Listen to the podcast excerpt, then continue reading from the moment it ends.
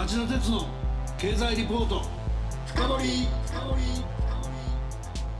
皆さんこんばんは。番組アンカー経済ジャーナリストの町田鉄です。こんばんは。番組アシスタントの杉浦舞です。今日も新型コロナウイルス感染症対策をして放送します。さて今夜の町田鉄の経済リポート深掘りのタイトルは？環境ビジネスの夜明けは企業のチャンスです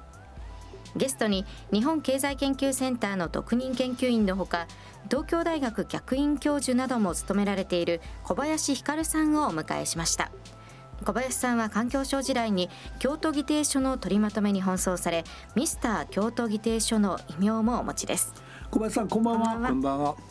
小林さんには去年実は3回もご出演いただいたんですが、まあ、それらの時は G7 のサミットや COP の26を受けた形で世界や日本のマクロの環境政策のお話を中心に伺いました。2022年最初のご出演となる今回は昨年12月に小林さんが世界的なカーボンニュートラル推進という潮流が企業を取り巻く経営環境にどういう影響を及ぼすのかまた観光分野が新たなビジネス機会になるのかといったミクロ的なご本もお出しになっていますんでそういう方面のお話を伺おうと思っています。ということで小林さん今夜もよろしくお願いします、はい、ミクロが大事なんで頑張りましょう。はい。また番組の最後には小林さんが先月協調で気楽社から出された本グリーンビジネス環境を良くして稼ぐその発想とスキルのプレゼントのお知らせもあります。そちらも楽しみにしていてくださいそれでは CM の後町田さんにじっくりインタビューしてもらいましょう。この番組はエネルギーを新しい時代へジェラがお送りします。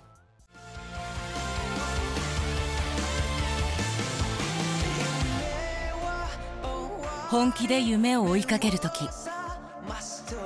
新しい一歩を踏み出す時大切なものを守りたい時誰も見たことがないものを作り出す時自分の限界に挑む時絶対できないと思って始める人はいない。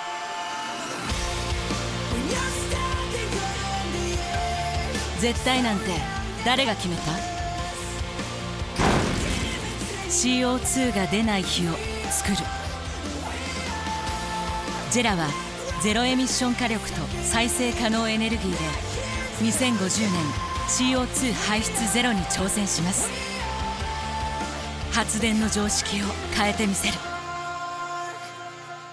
ジェラ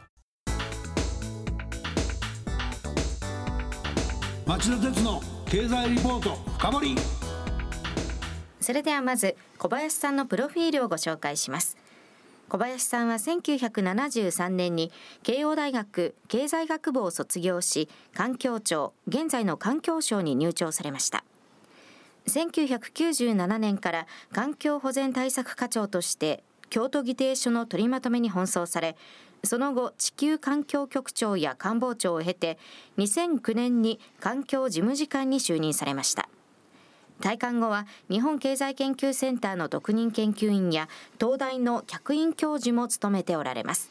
また東大の工学博士号もお持ちです。世界的なカーボンニュートラルの流れの中で世界のビジネス環境はどう変わっていくんでしょうか？どんな業種に追い風が吹いてどんな業種が悪い影響を受けるのかといったことも聞かせてください。すごく大事な質問ですね。カーボンニュートラルっていうことですから炭素をたくさん使う企業っていうのはだんだん不利になるということだというふうに思います、はい、今、まあ、情報公開なんかもされていますけれども炭素をたくさん使う。例えばエネルギーの費用が高い会社みたいなところはだんだんとその資金繰りが苦しくなるというようなことが起きてくると思います、はい、最近の投資家機関投資家もいますしいろんな年金ファンドみたいなところが中心になると思うんですけれどもそういうところがその資金の運用にあたって持続可能性企業がちゃんと長持ちする。そして世界の経済に貢献するということをすごく重んじて見るようになりましたんで、まあ、そういう意味で化石燃料をたくさん使う会社に対する例えば株を持ってくれるというようなことが減ってくるということで苦しくなってくる企業というのは出てくると思います。他方その再生可能エネルギーを開発するとかですね。そういう会社はまあ有利になってくるというふうに思います。確かにまあ早い段階から例えば石炭火力発電所を作ろうっていう電力会社には融資がつかないとかそういった変化も随分出てますよね。そうですね。あの日本のメガバンクでもそういうところの投資から撤退していますので、はい、新しい、まあ、融資はしないっていうのは増えてきましたですね、まあ、外国もそうですしすでに作っちゃった人は使えるだけ収益しようってことあると思いますけれどもこれから新しく作るっていうのは本当にまあ大変なことだと。あんまり儲からないことになっちゃうというふうに想像して当たり前だというふうに思います。実はまあ一昨年もう辞めたんですけど銀行の社外取締役をやっていた時期があってある電力会社から石炭火力発電所を作ろうとしたら銀行に融資を断られたと。お前の言ってる銀行は貸してくれないかという話をですね受けたことがありまして、はい。はい、燃焼効率を上げるとか CO2 を回収するとかいろんなことを考えてる石炭火力発電所なんでなんとかならないかっていう話をしたんですけども石炭火力は全部うちもお断りですみたいなですねそういうノリだったんで偉い時代になったなと思ったんですけどそれがもう効率まで含めて間接的にもガンガンやれる時代になってるってことですよね。そうですねまだ具体的に石炭火力発電所とか火力発電所の CO2 の排出量の規制っていうのは日本では行われてはいないんですけども、はい、それにしてもやはりそういった資金繰りが悪くなるとかいうようなことで不利になる可能性があるんで、うん、まあ、今でももうすでに火力発電所を作っちゃった方々も例えばそのアンモニアを混ぜて少しでも CO2 を減らそうとか、はいはい、あるいはバイオマスを混ぜて減らそうとかいうような工夫をされてるようですね。そうでないと他の汚い電気を作る発電所との競争にまあ負けてしまう、お客さんがつかないということにもなりかねないというふうに思います。そういうお話ファイナンス面からすごく出てると思うんです。でだとすれば余計に排出型企業って言いますか日本の鉄鋼業界とか化学業界とかビジネスそのものが成り立たないんだと。だとにかくこの流れに反対していくしかないんだみたいなふうにこれ固まってる人たちもいると思うんですけどこういうところには小林さんどういうアドバイスをされますか、えー、あのエネルギーがなくなることはないのでできたらその石炭でなくてもっと例えば CO2 を出さないものに投資をすると。あの固有名詞を挙げて申し訳ないですけど例えば BP ですね。ブリティッシュペトロなんかも化石燃料じゃなくてやっていこうとか、からドイツなんかでも石炭火力はもうなくなっちゃうんですよね早々と。それでもエネルギー会社はちゃんとやっていけるので、まあ、私は抵抗しててかえって投資の時期を間違ってしまうと。いう方が残念なことになるんじゃないかと思いますけどね。なるほどね。ただ例えば水素還元製鉄とかですね、その今までの石炭多消費で CO2 大量排出っていうものではないやり方で鉄鋼を作れるんだみたいなそういう技術を開発するんだみたいなことを30年ぐらい前から言ってて、はい、実際には全然進んでいなくて。はいやる気あるのかあるいは実現性あるのかと思っちゃうんですけど、はい、小林さんどうご覧になってますか？いや私もすいません。その専門家ではないんですが確かに香炉は相当その水素で傷むようですね。大変難しいというふうに聞いてます。私が CO2 なんかの前に、えー、NOx 実素酸化物対策なんかでいろんな答弁を書いたり議論しなきゃいけなかった時から鉄鋼業の方はゆくゆくはその水素還元製鉄するから実素酸化物も出ないんだというふうなことをおっしゃってておっしゃるように30年もっと前だったかもしれませんね、だからやってたんでしょうけど30年経ってできないんだからやっぱりできないんでしょうね、はい、ただ鉄を作る上では、まあ、他にも電炉とか、はい、いろんな方法が、まあ、ありますので、はい、本当にその航路じゃなきゃできないものまあ、すごくいい鉄っていうのは確かにあるらしいですよね。もう本当鉄とは思えないようなものがあるらしいですがすごく限られるんじゃないでしょうかね。まあ、そういった意味ではやっぱりそのどっかで使われたものをもう一回電炉で溶かしてリサイクルするっていうのもこれもサステイナブルな方向としては大きいし何でもかんでも香炉っていう時代ではなくなってるのかもしれませんね。そうですね。電気作るのにまたその電炉にしても意味がないわけですけど。ただまあ電気は変えられますんで、うん、まあ、そういう意味でずっとずっとチャンスがあると思いますし鉄はあのとってもいい材料ですので、うん、おっしゃるようにリサイクルが何度でもできるいるというものです電炉で作るっていう時代が来るでしょうね。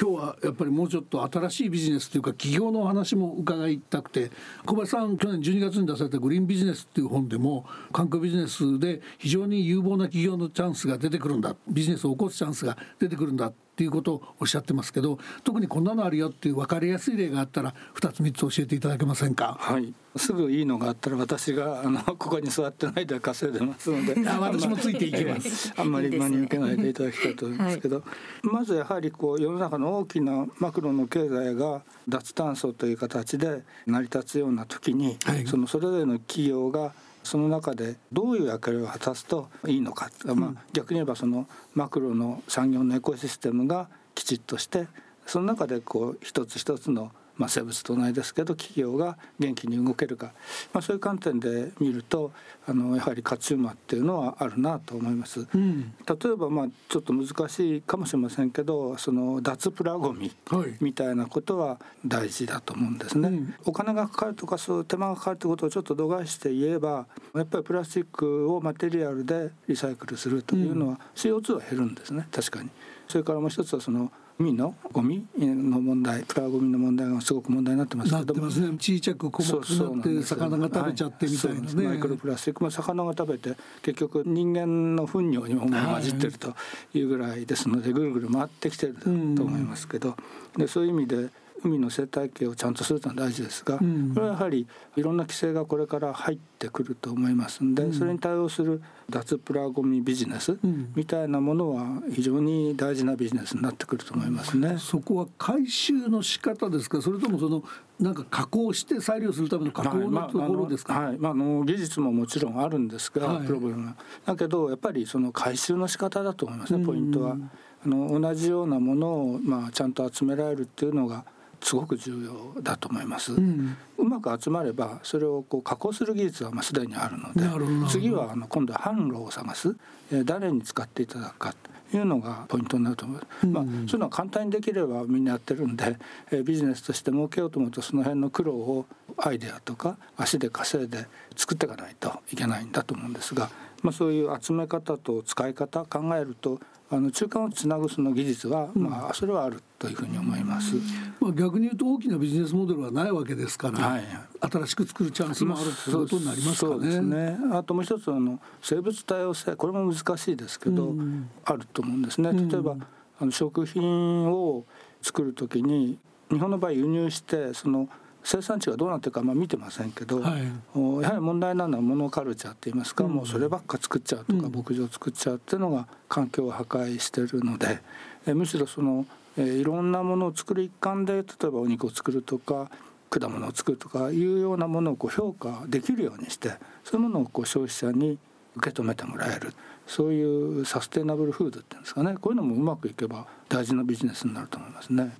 例えばあの八ヶ岳の山麓ですか。お持ちのあの別荘ですね。これはもうビジネスというよりご自身のそのライフスタイルというかホビーというか楽しみでやってらっしゃるのかもしれないですけど小林さんのお仲間内聞いてるとすごくいろんなことやってるっていう話もあるんですけどカーボンニュートラルに向けてですねご自身ではどんなことを実践されているんですか？はい別荘でなくて実はあの日域居住で住民票はまあそちらに移しましてまだ1か月ぐらいですが、はい、でそこではそのなんていうんですかね再生可能エネルギーは、まあ、あのすごくこう日当たりがいいんで,、うん、でもたくさん取れるということなんで、うん、私はあのゆくゆくは地域の配電網に再生可能エネルギーを戻してそれでみんなに使ってもらうとか逆にそのみんなが発電してる時には自分で吸い取って、うん、例えばエコキュートでお湯にするとか、はいはい、あの将来的には電気自動車にしてそこに蓄えるとか、うん、いうようなことでこう再生可能エネルギーをやり取りする。でその全体としてなるべくたくさん再生可能エネルギーを、その配電網の中に流しておくというようなビジネス今はまあアグリゲーターとか、うん、それから技術的にはあの VPP バーチャルパワープラントっていうんですけれども、まあ、そういうものをこう一億が担えればいいなと思ってかなり装備についてはですねそういうのを耐えられるように、実は作ってみたんです。え発電能力高いってことですか？そうですね。9キロ、9.3キロぐらいですか。蓄電池が23キロぐらい入ってるんで、おすごいですね。はい、普通のうちでいうと発電量が倍ぐらい、蓄電池も3倍ぐらいかもしれませんね、かなり大きくしてますんでそれで単に自分で使うだけでなくて人様が作った分を吸い取ったり、うん、人様が困ってる時には出したり、うん、今は勝手にできないですけど、うん、でもゆくゆくはそういう時代が来て、地域の例えば配電会社ドイツでいうとスタッドベルケとかありますけど、日本の配電会社も出資してみんなで地域の配電網経営するという時代が来ると思うので、まあ、そういうのに参加したいなと勝手に思って作ってみたということです。はい、なるほどね。今のその VPP のお話でもいいですしその前にお話しいただいた脱プラグ組のお話でもいいんですけどもそういう新しいビジネスを成功させるのにここはちゃんと取り込まなきゃいけないんだよっていう肝みたいなものがあればリスナーの人にヒントとして。ポイントもし一つ言えっていうことだと見えるかって言いますかね。やはりその、はい、トレーサビリティと言いますがこれは本当にちゃんとしたものだよと。今、あの統計が鉛筆舐められちゃったりしてそれはその政府もそうですが企業でもそんな話聞きますよね。やっぱそれはちょっとまずいので、うん、ちゃんとしたそのデータのクレジビリティっていうのが大事だと思います。一例を言いますと水素のビジネスっていうのも大事だと思ってましてただその水素って電気から作るんでほとんどブラックな水素から綺麗な水素がいっぱいあるわけですね。これどうやってその区別をつけて点数つけていくか、まあ、極端に言えば、はい、まあ、そこがやはりすごく技術的にも大事だし、それを分かるようにする。っていうのは大事だと思うんです。でそういうやっぱり見える化っていうか神聖さを担保する。それがやっぱり一番大事じゃないかなと思うんです。なるほど。本当にこれは環境負荷が少ないんだっていうことをどうやって説得できるかっていうのがポイントじゃないかと思います。冒頭でも少しお話あったかもしれませんがファイナンスですね。お金がつきやすいモデル投資がそういうものにつきやすい時代が来つつあることも事実でしょうし、まあ、政府の方も必死ですからいろんな補助金も用意してると思うんですがこの辺はどういう付き合い方していけばいいんですか？そうですね、まあ、昔はですね補助金はそのなんて言ったらいいんでしょう。詩人ですね私の人が蓄財するのに使っちゃいけないということで、はい、本当にもう儲かんないような話にしか補助金つかなかったですけど今はあのむしろビジネスを盛んにするという観点でつきますんでかなり間口が広くなってるというふうに思います。まあ、逆にメニューが分かりにくいぐらいいろんなのが出てるんで、まあ、私自身はちょっともっとメニューはシンプルで、うん、CO2 が何トン削れたらいくらぐらいで単純でいいじゃんとか思うんですけど、まあ、それは置いといて。そういうまあ補助金がすごく増えてきてますんで毛嫌いしないで使えるものはやっぱ使った方がいいと思いますね。はい、はい。小林さん今日もあの大変興味深いお話ありがとうございました。ぜひまた近いうちにお話を聞かせてください。よろしくお願いします、はいリスナーの皆さんはどう感じたでしょうか？さてここでプレゼントのお知らせです。小林ひかるさんが去年12月に吉高真理さんと共同で出版されましたグリーンビジネス環境を良くして稼ぐその発想とスキルを5名の方にプレゼントいたします。ご希望の方はメールアドレスお名前性別年齢本の送付先住所を明記の上番組ホームページからお申し込みください。発表は発送をもって返させていただきます。たくさんのご応募お待ちしています。小林さん今お知らせしたご著作ですが番組内でも少し触れていただきましたけども、まあ、本としてここのところ読んでほしいっていうことがあれば一言メッセージをお願いできますか？いろいろ失敗談も書いてありますので、はいはい。はい、成功談ばかり見ないであの失敗からもですね学んでいただけると面白いなというふうに思います。まあチャレンジだと思います。今日本当にありがとうございました。来週はゴールドマン・サックス証券の日本経済アナリストである太田智博さんを迎え思いっきクローン株が猛威を振るう中での最新の経済見通しについて伺おうと思っていますそれでは来週も金曜夕方4時からの町田鉄の経済ニュースカウントダウンからスタートする3つの番組でお耳にかかりましょうそれでは皆さんまた来週この番組はエネルギーを新しい時代へジェラがお送りしました。